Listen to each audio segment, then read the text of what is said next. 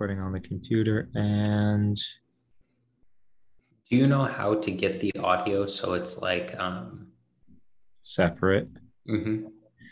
Yeah, so I'm pretty sure that when it saves in Zoom, like you have the audio video file and then it also saves an audio file separately.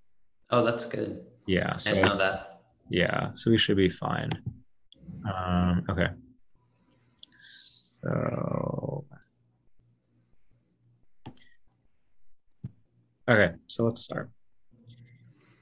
All right, welcome back to Cracks in Postmodernity. Today we have Joseph Schafer, who I discovered on Instagram. Um, Joseph, tell us about yourself.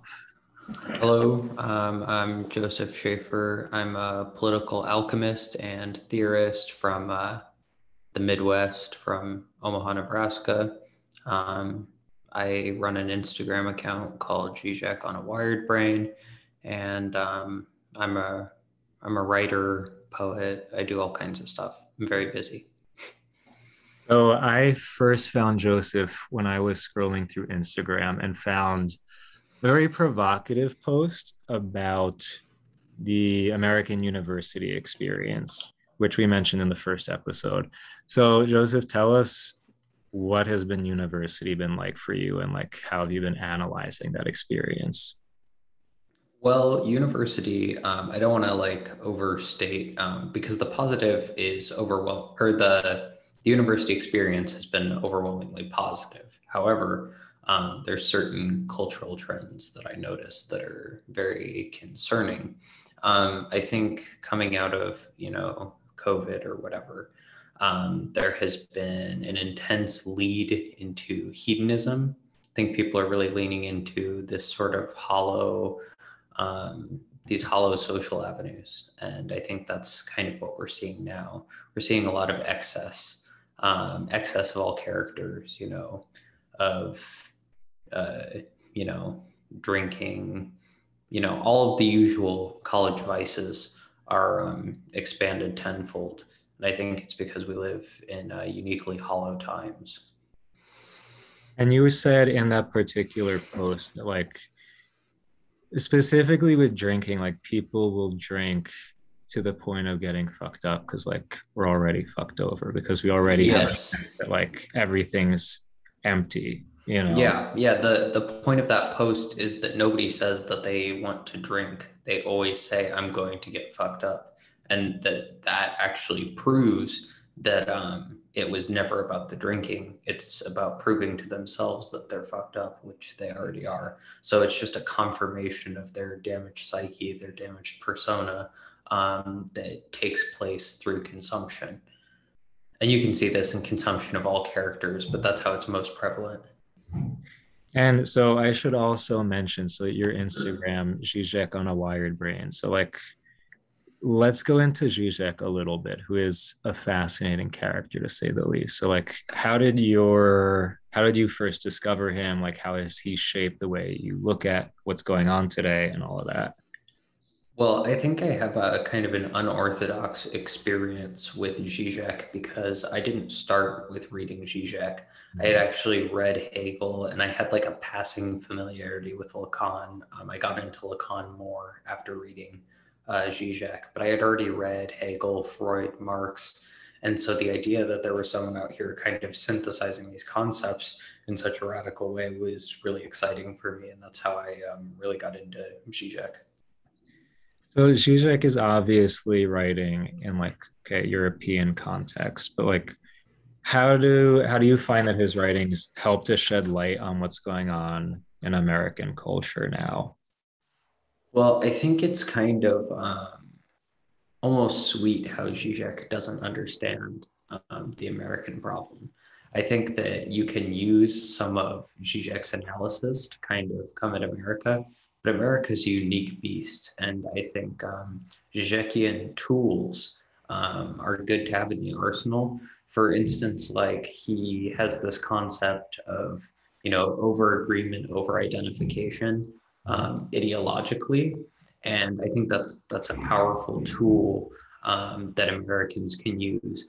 But to take his political analysis, like I really think it is rooted in Europe. um, in some sense. Uh, at least my reading of Zizek comes across as um, uniquely European because America is, I don't know, we've got a lot of shit that's going on here. It's a little bit different. Um, we see in America an acceleration of all these European trends. Uh, they kind of hit a fever pitch here. So, in order to, um, I guess, fully apply Zizekian thought to America, you actually have to take his own concept of hyper agreement and hyper agree with Zizek himself. Yeah, and one of the things that we were talking about, like America's particular struggles right now, like a lot of it has to do with hysteria over COVID, vaccine stuff, and you were saying like, I don't know, some of the things about your university and their requirements. Can you like talk a little bit more about that?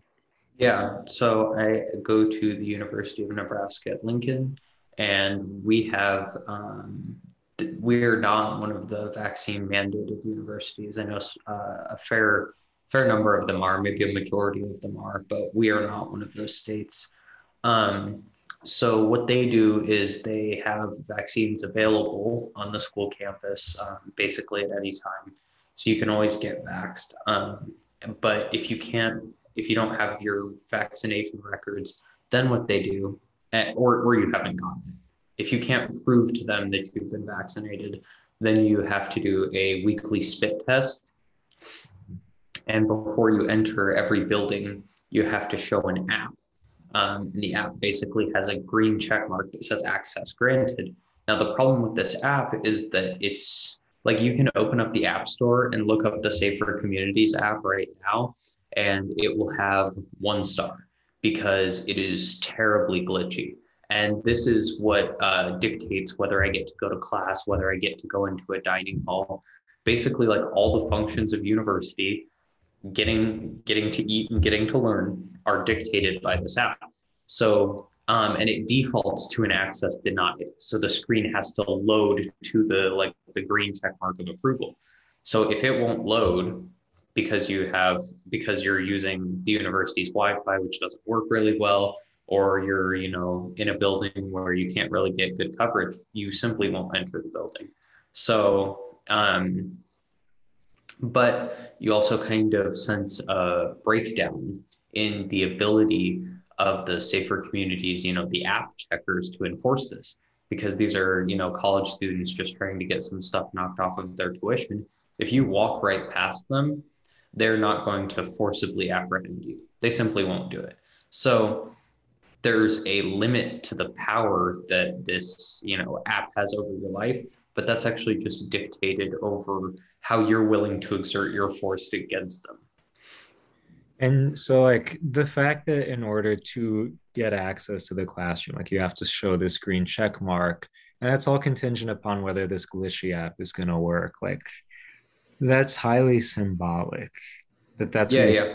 like what does this mean? Like what does it mean to you?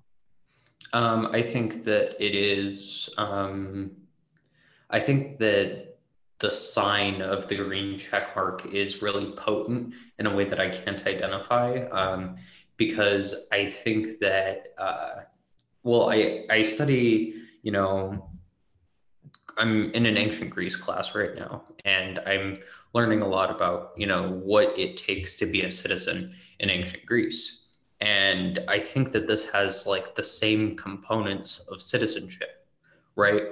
Because if you're a citizen, which means that you're like a landowner and you follow all the proper rules for, you know, being, um, and now it's the opposite. Now a citizen can't own anything, but I'll, I'll save that. Yeah. Um, I'm going to finish, finish this thought. Um, you will, you get, you know, you get your grain you get access to your courts you get um, you know your children can you know uh, go to university maybe even transcend their class although that's pretty rare. Um, and it wasn't called university but it, they had similar systems. And i think that now um, it's simply another signifier of citizenship and that to lose access to you know this check mark this symbol of citizenship is to lose you know all the rights and freedoms associated with that you're paying the university for, basically. Mm-hmm. Yeah, because like I'm so yeah, I ultimately decided to get vaccinated because the circumstances of where I work. is like the most reasonable decision for me. But what I don't understand is the fact that we create these um, these moralistic polemics where you know you have the good side and the bad side.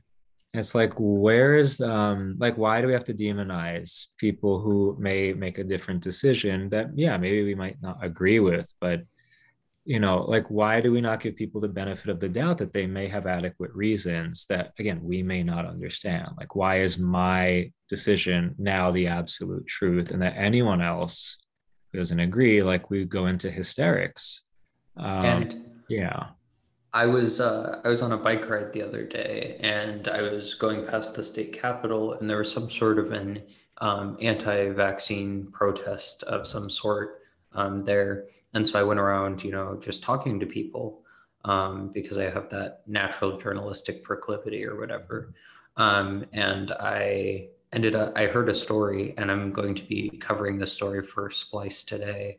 Mm-hmm um, and the the story was that there's a woman who's in um, stage five renal failure, mm-hmm. and she was so she needs um, uh, oh what what is renal? That's kidney, kidney. or kidney? kidney? Okay, yeah, she needs a kidney transplant, right? And she was at the uh, at the towards the top of the list um, to get this transplant, um, but they called her and told her that because she was not vaccinated, she was going her request for an organ was going to be put on hold. Mm. And so now it creates this interesting, um, well, kind of a horrifying ethic where if you do not get vaccinated, you know, you're actively confronting the possibility of death. And I think that this is kind of um, an intense case, um, but it kind of shows the the the level of commitment we're dealing with here. And i think that there are um, and you know people are concerned about the the long-term health effects of the vaccine or whatever. I think they would be less prevalent for me but someone who is having kidney problems and would be getting this vaccine right before a transplant i have no idea what it would do to you. And i don't think the the people in the scientific community can know for certain either what would happen um, but you know, this is speculation. I'm not a medical professional in any way, but I am an ethicist and it seems highly unethical. Yeah, I I don't know. Like this is such a clear sign of how the puritanical beginnings of our culture like have not worn away at all. Like sure, we're secularizing, but you can see there's such a religious fervor behind this like otherizing of people who have a different position to the point that like you know they're damned we're the saved and they're like you know they're like I, I was speaking with a group of people that were really determined that like as they said there's no you can't reason with these people like they're so out of their minds you know and it's like this idea that we're not like when you disagree with someone we're not talking about fellow human beings who yeah again we may not be on the same page but we can have a conversation. We can consider like what's your reasoning? What's your logic? The fact that we don't even share this same human nature now like it's super manichean you know? Like yeah and this puritanism i will add um, shares nothing in common with the ethic of christianity uh, that of mercy forgiveness and understanding. Um, it doesn't that's why puritans were really bad theologians. Um, but um, I guess, you know, I'm revealing a bit of a Protestant character here. Um, but I really think that like the the Christian ethos should be that of um, mercy, and I don't see any mercy today, um, and that's why I think the only the only type of mercy we see is probably um, is probably used as a political cudgel. Yeah. I think that's that's the only dominant mode of mercy is for instance being like oh i'm going to let people out of prison or whatever um, to reveal my true virtue and my understanding of the human condition when that's not uh, that's not their focus. Never has been. Yeah, it's not a true interest in the well-being of the other. It's more like my performance of, you know, my virtuousness, my my ethical, you know. Yeah, it all it all comes back to performance. Um, people forget that they're not acting. Yeah, but like what I wonder though is if yeah we're becoming more secular, you know, and like a at least on the surface, why is it that this fervor, this real belief that some of us are saved and others are condemned, like why is this so strong? Like why has it not worn off? That I like I can't wrap my mind around. I don't have a I don't have a good answer for that. Yeah, it is mysterious. Yeah. But mm, but I think like so with the performance thing, one of the things that like I think about a lot is the um the kind of camp aesthetic. Like it's something that I talk about on here a lot. That, you know, camp's whole ethos is that of critiquing the emptiness, the hollowness of culture and society by being intentionally hollow. So it's like you turn everything into a performance for the sake of pointing out that like all these people who claim to be so moral, so upright, like are really just performing. And I think it's like it's a very effective critique because instead of just pointing the finger and being like, "Oh, you're so empty. This is like so meaningless and vapid," you you use the um the approach of the person you're critiquing to kind of like flip it on its head and be like, this is what you're doing. Do you see now how empty it is? You know, it's, it's Zizek hyper agreement. It's to take something and to, you know, make it agree with it more than the ideology itself allows for. Um, you see something that you're um, opposed to, and when you see something that you're opposed to, you say this you like uh, you you agree with it in some way, um, in a way that's more than the initial statement. Um, I think it's that for aesthetics, although I'm not really well read on aesthetics. So. Yeah, and I think that's like that is the whole point though of camp is that you're playing up the aesthetics. You're creating this this like super decadent aesthetic that again like morally is hollow, but at least you're claiming you're not claiming that it's something that it's not. Like you know that it's hollow, but at least you acknowledge the truth of it. Whereas so much of these performances of moral virtuousness really lack any substance, but purport to be something greater, you know. Yeah. And now we have not only the decadence of, you know, actual decadence, uh, like richness. Yeah. Um, you have the decadence of images, signs, performance um, and that's uh, that's really what where America cuts itself out from Europe is um, you know I, people say that we're the richest country in the world and that may be um, economically true um, but we're also the uh, the richest in terms of, uh, of of signs of the proliferation of images mm. and I think like that was extremely evident during the Trump era because I mean many people have said this that like Trump is the first camp president. And I don't know like at first when he said he was running for president I thought it was a joke. But I like I had to think back to the days when he was on Apprentice or when he hosted Apprentice. Because like I was I don't know in middle school or starting high school then. And I, I have to say like i was obsessed. Like i was so fascinated by this guy's persona because it's like it's so larger than life that it's ridiculous. And like he says these things that are really outlandish and you know that they're outlandish. And that's what makes him so entertaining. It's like he's this um amplified kind of mirror reflection of our culture. Um and you can't help but be fascinated and stare. But then yeah so i don't know. When i once he actually became president it's like okay morally a lot of these things that he says are atrocious but when you look at it from an aesthetic or a performative point of view it's like wow he's really he's doing something right now he's really saying something he's holding up a mirror to the culture But what I can't understand is that like the people who actually take what he says seriously and get scandalized, like don't really see that wait, this is actually us as a culture. Like we are we are part of the culture that has produced Trump.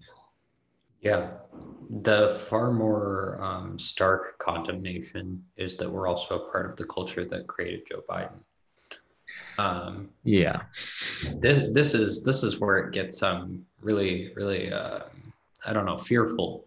It's fearful times um, because the same security theater, um, the same uh, I guess um, what they're homogeneity. Yeah. Mm-hmm.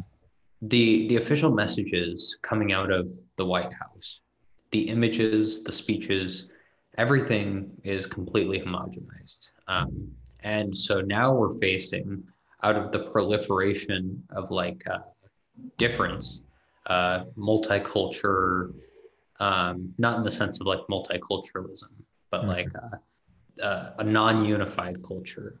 Um, yeah we're seeing the rise once again of uh, monoculture, of unitary culture. Mm-hmm. Um, and I think it's really, um, I think it's creating uh, now a dialectical position between the two that either you have a proliferation or a homogenization.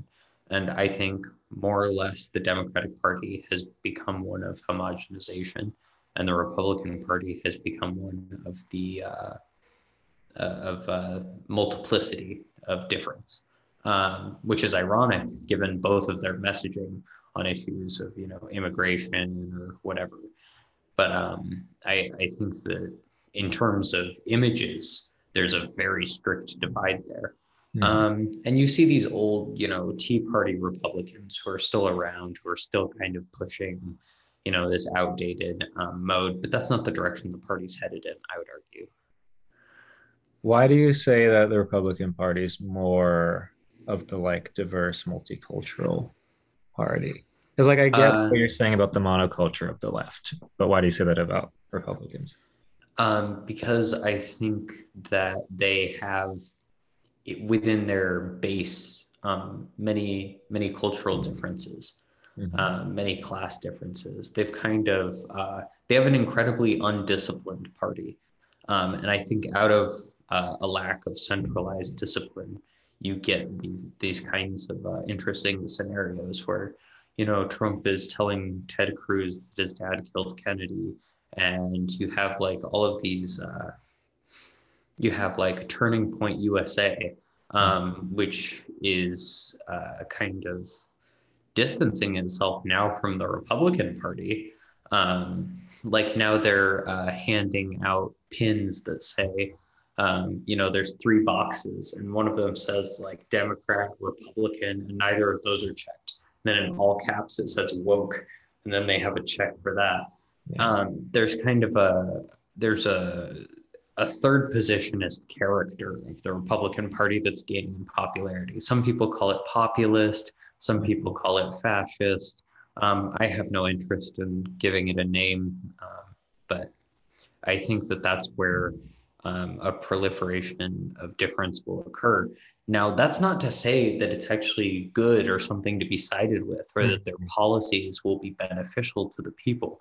That's not my claim at all. I'm simply saying that we will see a proliferation of culture and we will see like images being produced more and with more variety um, were they to take some power.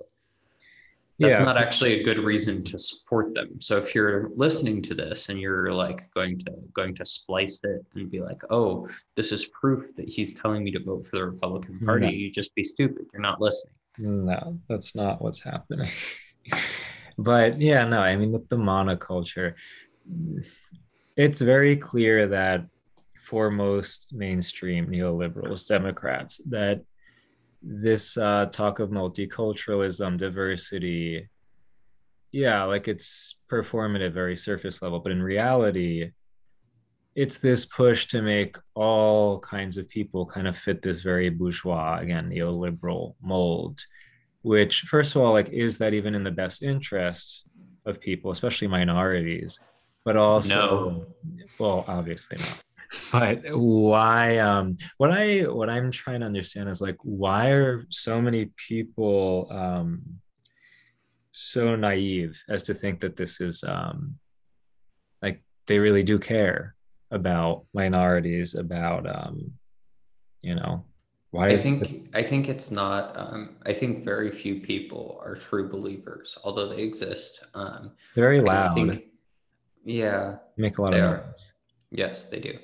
Um, but I think I think far more often the situation is such that it seems as though there's no alternative because you have the Democratic Party saying, you know, we have this, you know, bourgeois mode of like multiculturalism, and then the um, the Republican Party is almost uh, like openly antagonistic to your peaceable existence, um, and have been for some time historically, probably since the Reagan administration.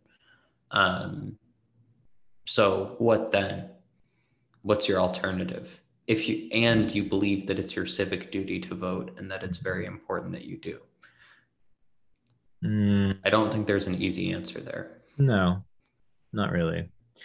I, it's just it's baffling to me that so many people are. Um, I mean, I hear you're saying that it's like okay, may, there are a lot of people who see through it. I think a lot of it depends on like what environment you're in, like what part of the country you're in. Because from what I see, at least like being on the East Coast and being in, involved in certain institutions, like vast majority of people really buy into this. Um, and when you question and say, okay, but like, is this truly their intention? It's like knee jerk reaction to say, like, how dare you question? Like, how dare you think that they don't have the best interest in mind of the people that they're claiming to advocate for? Um, so, like, where you are, what do- what do you see? Like, what's the kind of culture that you're seeing? Um, well, the kind of culture I see twofold. So first, I was I was born in the birthplace of Malcolm X, And that same um, that he he didn't end up living there for very long. His family moved away, but there's a lot of um, associations in that town dedicated to preserving his legacy and so on. Um, but you can see that um, that kind of ethnic separation. Um, it's very different from like uh, Baldwin's view. I know on the last podcast you talked about Baldwin, your admiration for Baldwin. Um, and I think the view is different um, because Baldwin lived in New York, right? I think a lot of this is geographic. Baldwin lived in New York, eventually moved to France. But when Baldwin lived in New York, he kind of got um, this broad picture of the melting pot. As like flawed as it was, and um, as antagonistic to him as it was like personally, Yeah. um, there really was um, no sense of like ethnic separation, ethnic identity. Like you kind of, you're kind of all jumbled in um, together, and you lived next door to um, someone who was a different race of you, most likely. Um, and I think on along racialized lines out here, it's very different because we have we still have very strong um, ethnic enclaves. Um, cities are still divided um, racially. Segregation. Omaha, Nebraska, is the most segregated city in the United States. So um, that's kind of, um, uh, I guess, a, a major difference. Yeah, because I mean, so Baldwin grew up in Harlem, like towards the end of the Harlem Renaissance, when things were like not conditions were not so great in that neighborhood. But as you said, like because he's in Manhattan, had a lot of interaction with people of other backgrounds. Like he, I think it was his second grade teacher was like I think a, a kind of waspy Anglo woman, and when the fa- his father found out that he was going to this teacher for like you know extra help outside of school the father freaked out and was like we don't trust white people. And he's like but my teacher loves me. Why are you you know? And then like he went to high school at a private jewish high school and pretty secular but still was was very aware of the prejudice and like yeah segregation within the city but because he had interaction with other people like really shaped the way he understood like himself but also american culture that like there are nuances here it's not just you know there's one side or another, you know. Yeah. But but then I wonder like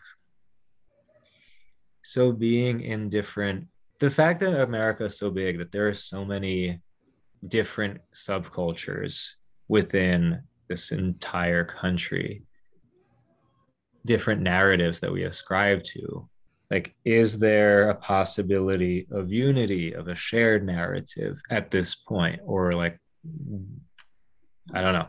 Like this is what i think about a lot when i see all this division. So i i put it um, in a, like a lacanian category mm-hmm. i think that the american um, the american common cultural identity can only be established through an other um, I think that this is also prevalent in other countries, but I think it's most prevalent in the United States because it's so disjointed and so large and so geographically and culturally and economically diverse. Um, so you saw kind of um, the rollout of monoculture, American monoculture, um, and homogenization and unity, things of that nature uh, after 9 11, during World War II. These were all wars against the other. And I think that there is an attempt to make COVID the same thing. I think it has has in some sense worked. Um, that COVID is now the other, and that we are all uh, fighting this disease. But this effort to uh, kind of construct that narrative has been severely harmed by um, vaccine and mask uh, discourse because this has created a new proliferation of differences, a new um, entrenchment of positions, so on down the line. But you saw towards the beginning of the pandemic, before solutions were really offered, and everyone was, you know, rather terrified, that there was a sense of we were all in this together, um, but kind of in a doomed way, like you're you're you're on the Titanic and uh, you're you're looking around at the people around you. Um, but that is um, that is a sense of unity. Um. But I don't. I what is this the is this the um, next other being doomed? Um, I think it's possible. We're an empire in decline, um, but I'm not. I'm not exactly certain. Yeah, because this whole I, I it's this Manichaean sense of like there are these two opposing forces that are like or is it a hegelian sense is it i mean they kind of go together in a way i mean the dialect yeah yes so then what's it going to take to like is there going to be some uh, uprising at some point like does one force have to defeat the other because like i mean first of all if we don't believe that hegel was right or if we're not manichaeans then like it doesn't have to be this way there can be some it does though I mean, why? I'm a Hegelian. I think it. I think. Okay, so tell so. tell me why does it? What what's what's it going to have to? How's it going to have to play out then? If we're Hegelians, um, I see two options now. Um, there will be um, either intense unification under basically the banner of neoliberalism and monoculture and we will try to um, colonize the world and we will fail miserably. Oh, wow. Um, that's one of the outcomes, or the other outcome is such deep rooted divisions that um, that there will be some kind of civil war, even if it's not given that name. Um, and we'll see kind of a Brazilification of our politics, um, where it kind of takes on more of a street fight kind of character. Uh-huh. Why are you a Hegelian though? Because I think he's right. Why? um, I think um, you know, I I like to say that um, in some sort of Platonist sense that I was born a Hegelian and I'll die a Hegelian, and the, there's nothing I can do about it. So if, if born this way scratches the itch, if you want a fuller answer, I can give you one, but yeah, so I guess Gaga was right. We're born one way or another. I don't know because I, I one way or another dialectically. Yes, dialectically. I don't know. I can't. I think yeah, it's um plausible to construe history existence this way but like i feel like i have too much evidence to indicate that some kind of reconciliation is possible maybe not for There everyone is reconciliation. It just happens to occ- mm-hmm. occur through opposition. That's what you're taking issue with. yeah okay fair i don't know if the opposition like i do think there's an alternative but i do think we have a choice like i think some people are just going to approach it through this opposition but i do think there's like a possibility of something else And you believe in free will. Christ, you're in bad shape. i know terrible um free will is i mean it's terrifying but do we not you say we don't have free will Hmm? you say we don't have free will Yeah.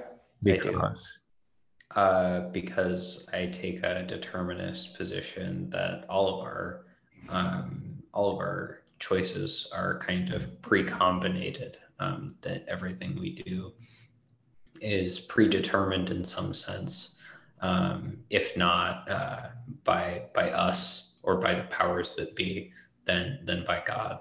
Okay. Because I could get with the idea that, like, okay, there's a kind of societal determinism that, like, our choices are set for us by the powers that be. Right now, there would be major corporations, government, social media. But on a more fundamental level, like, I could be liberated from that. I can be, um, I can achieve some kind of enlightenment and see through it. I think liberation from those powers are still entirely possible. Yeah. And that if liberation from those powers were to happen, that it would have already been, you know, constructed. Even that would be predetermined. But then Oh, okay. So we would there is a possibility to be liberated from those forces, absolutely. Um, and that's something that I would not only support, but you know, give my life towards. It just so happens that I also think that my proclivity to give my life towards that cause something that was written into my bones before my birth. So then, if we're talking on the level of like God or the ultimate, um, The world geist. the world, geist, is um, is there a difference between like having a destiny that's written for me that like I have the free will to choose to assent to or or reject versus like everything that I choose is already written. Well, Like I. I I believe that you're um yeah your idea of wanting to reject or assent to destiny is something that was predestined. Even your proclivity to want that um, is something that's predestined. So hell is predestined for some people. Um, I'm not a Calvinist. Um, Okay. I believe that hell kind of uh, behaves in an interesting way as um, a, a test. I don't believe that it's like a test of your your actions on Earth, Mhm. um, but I think it it's a it's a show of your deviation from your faith that you get sent to hell. okay. Interesting. So basically, if you don't trust the plan enough, you get sent to the underworld. Okay. Uh so that capacity to trust So, that. so you could so you could um, you could mark that as dissent, um, and you, I, I suppose you could like make that that choice Okay. um, to to to go to hell. Um, that that if that's your proclivity, um, but I but I don't think that you per se would be the only person that sends you to hell. Okay. A So lot there, of people would be coming with you based on you know social media, big corporations, da, da, da, down the line. okay, so if we bring, Because you can't freely make the decision to dissent from God's will. And the vast majority of people that do ah. are aided by, you know, lots of evil and wicked powers, human and non. so if there is a God and God is merciful, then we're not totally screwed. No. And I believe God is merciful, yes. Okay, so then we're we're okay. It's not totally No, I'm not a doomer at all. Okay. Despite the beanie, I'm not a doomer. That's comforting. So, if we bring this back to universities before we wrap up, um, if this is the state of things in the world today, then how can one make the most out of the university experience? What would you say? I would say that you need to be you need to be living good. Um, I think that a lot of people in college put a very high emphasis on doing things that they would have previously been disallowed for doing and then finding out that there was a reason they were disallowed from doing it in the first place and learning the hard way. And if that's how you have to go about things, I understand. I'm sympathetic to it. Um, but I think that to get the most out of the college experience, what you want to do is you want to like get some fresh air, walk into a lecture that's not yours, like learn something that's mm-hmm. outside of your field of study, talk to strangers. Like you really, there's a lot. Um, when you put upwards of 25,000 people who are your age and are among the smartest in your state in one place to eat, learn, think, and like behave together, cohabitate, to not take advantage of that and to sit in your room is sickening to me. I couldn't do it.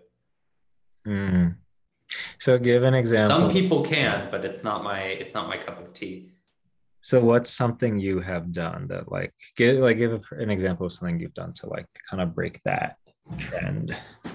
Well, I, I I kind of have a natural proclivity for talking to strangers. So every time I'm on the elevator, I'm like, "Hey, what, what's going on with you today?" And they're like, "Oh my god, this kid's fucking weird, right?" Yeah. But but it really it really does break this parasociality. Like they may just want to watch TikToks on their phone, but I don't actually care about what they desire because I know what's good for them. Interesting. I wonder what would happen if someone did that in New York. That's... Yeah, it's a little bit different out here. Yeah. I don't now I want to try it though. Now I want to see what's gonna happen. Hopefully I won't get hurt in the process. But see, you also have to have kind of a will to power about it. Like if someone tries to hurt you, you know, you have to be prepared to hurt back. Oh God. We're getting Nietzschean now. All right. Oh yeah.